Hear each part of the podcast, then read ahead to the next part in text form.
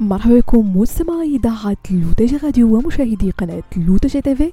فقرة كيرويك، فقرة اللي كرافقكم من خلالها أنا عايشة بسكين مجموعة من المواضيع اللي كتهم الصحة الجسدية والنفسية ديالكم. هو نوع من التهابات الأمعاء EBD يسبب تورم والالتهاب في أنسجة الجهاز الهضمي، مما قد يؤدي إلى آلام البطن والإسهال الشديد والتعب وفقدان الوزن وسوء التغذية. وغالبا ما يصيب الأمعاء الدقيقة والغليظة، وهو يشابه مرض التهاب القولون التقرحي.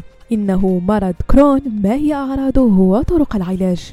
فيما يتعلق بأعراض هذا المرض فتشمل الإسهال المزمن، الحمى المتكررة، التعب والعياء العام، آلام البطن وتشنجات، دم أو بلغم في البراز، تقرحات الفم، انخفاض الشهية وفقدان الوزن، الألم الشرجي، الالتهاب الجلد والعينين والمفاصل، التهاب الكبد والقنوات الصفراوية، نقص الحديد وتأخر النمو والتطور الجنسي عند الأطفال.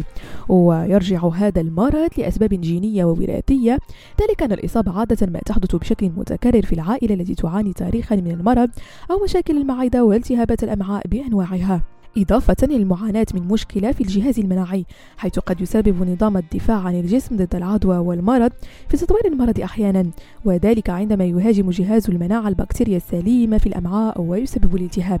نجد كذلك بعض العوامل البيئية مثل تلوث الهواء أو الأدوية والالتهابات السابقة، كما أن المدخنين يعدون أكثر عرضة للإصابة بمرض كرون بمقدار الضعف عن غير المدخنين، وعادة ما تكون لديهم أعراض أكثر خطورة من غير المدخنين بسبب تأثير تلك العادة السيئة على المعدة.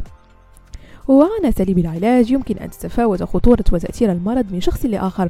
قد يعاني بعض الأشخاص من حالات خفيفة تتطلب الرعاية الطبية البسيطة، بينما يمكن أن يعاني آخرون من حالات شديدة تتطلب علاجا مكثفا وحتى جراحة.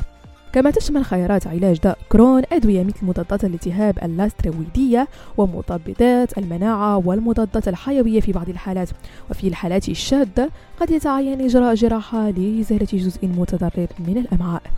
بهذا مستمعينا كنكون وصلنا لنهاية فقرة كيرويك. نضربكم موعد لا سيمين بروجين هادشي كامل على تيليتاتكم الرقمية لوتج راديو وكذلك على قناتكم لوتج تيفي.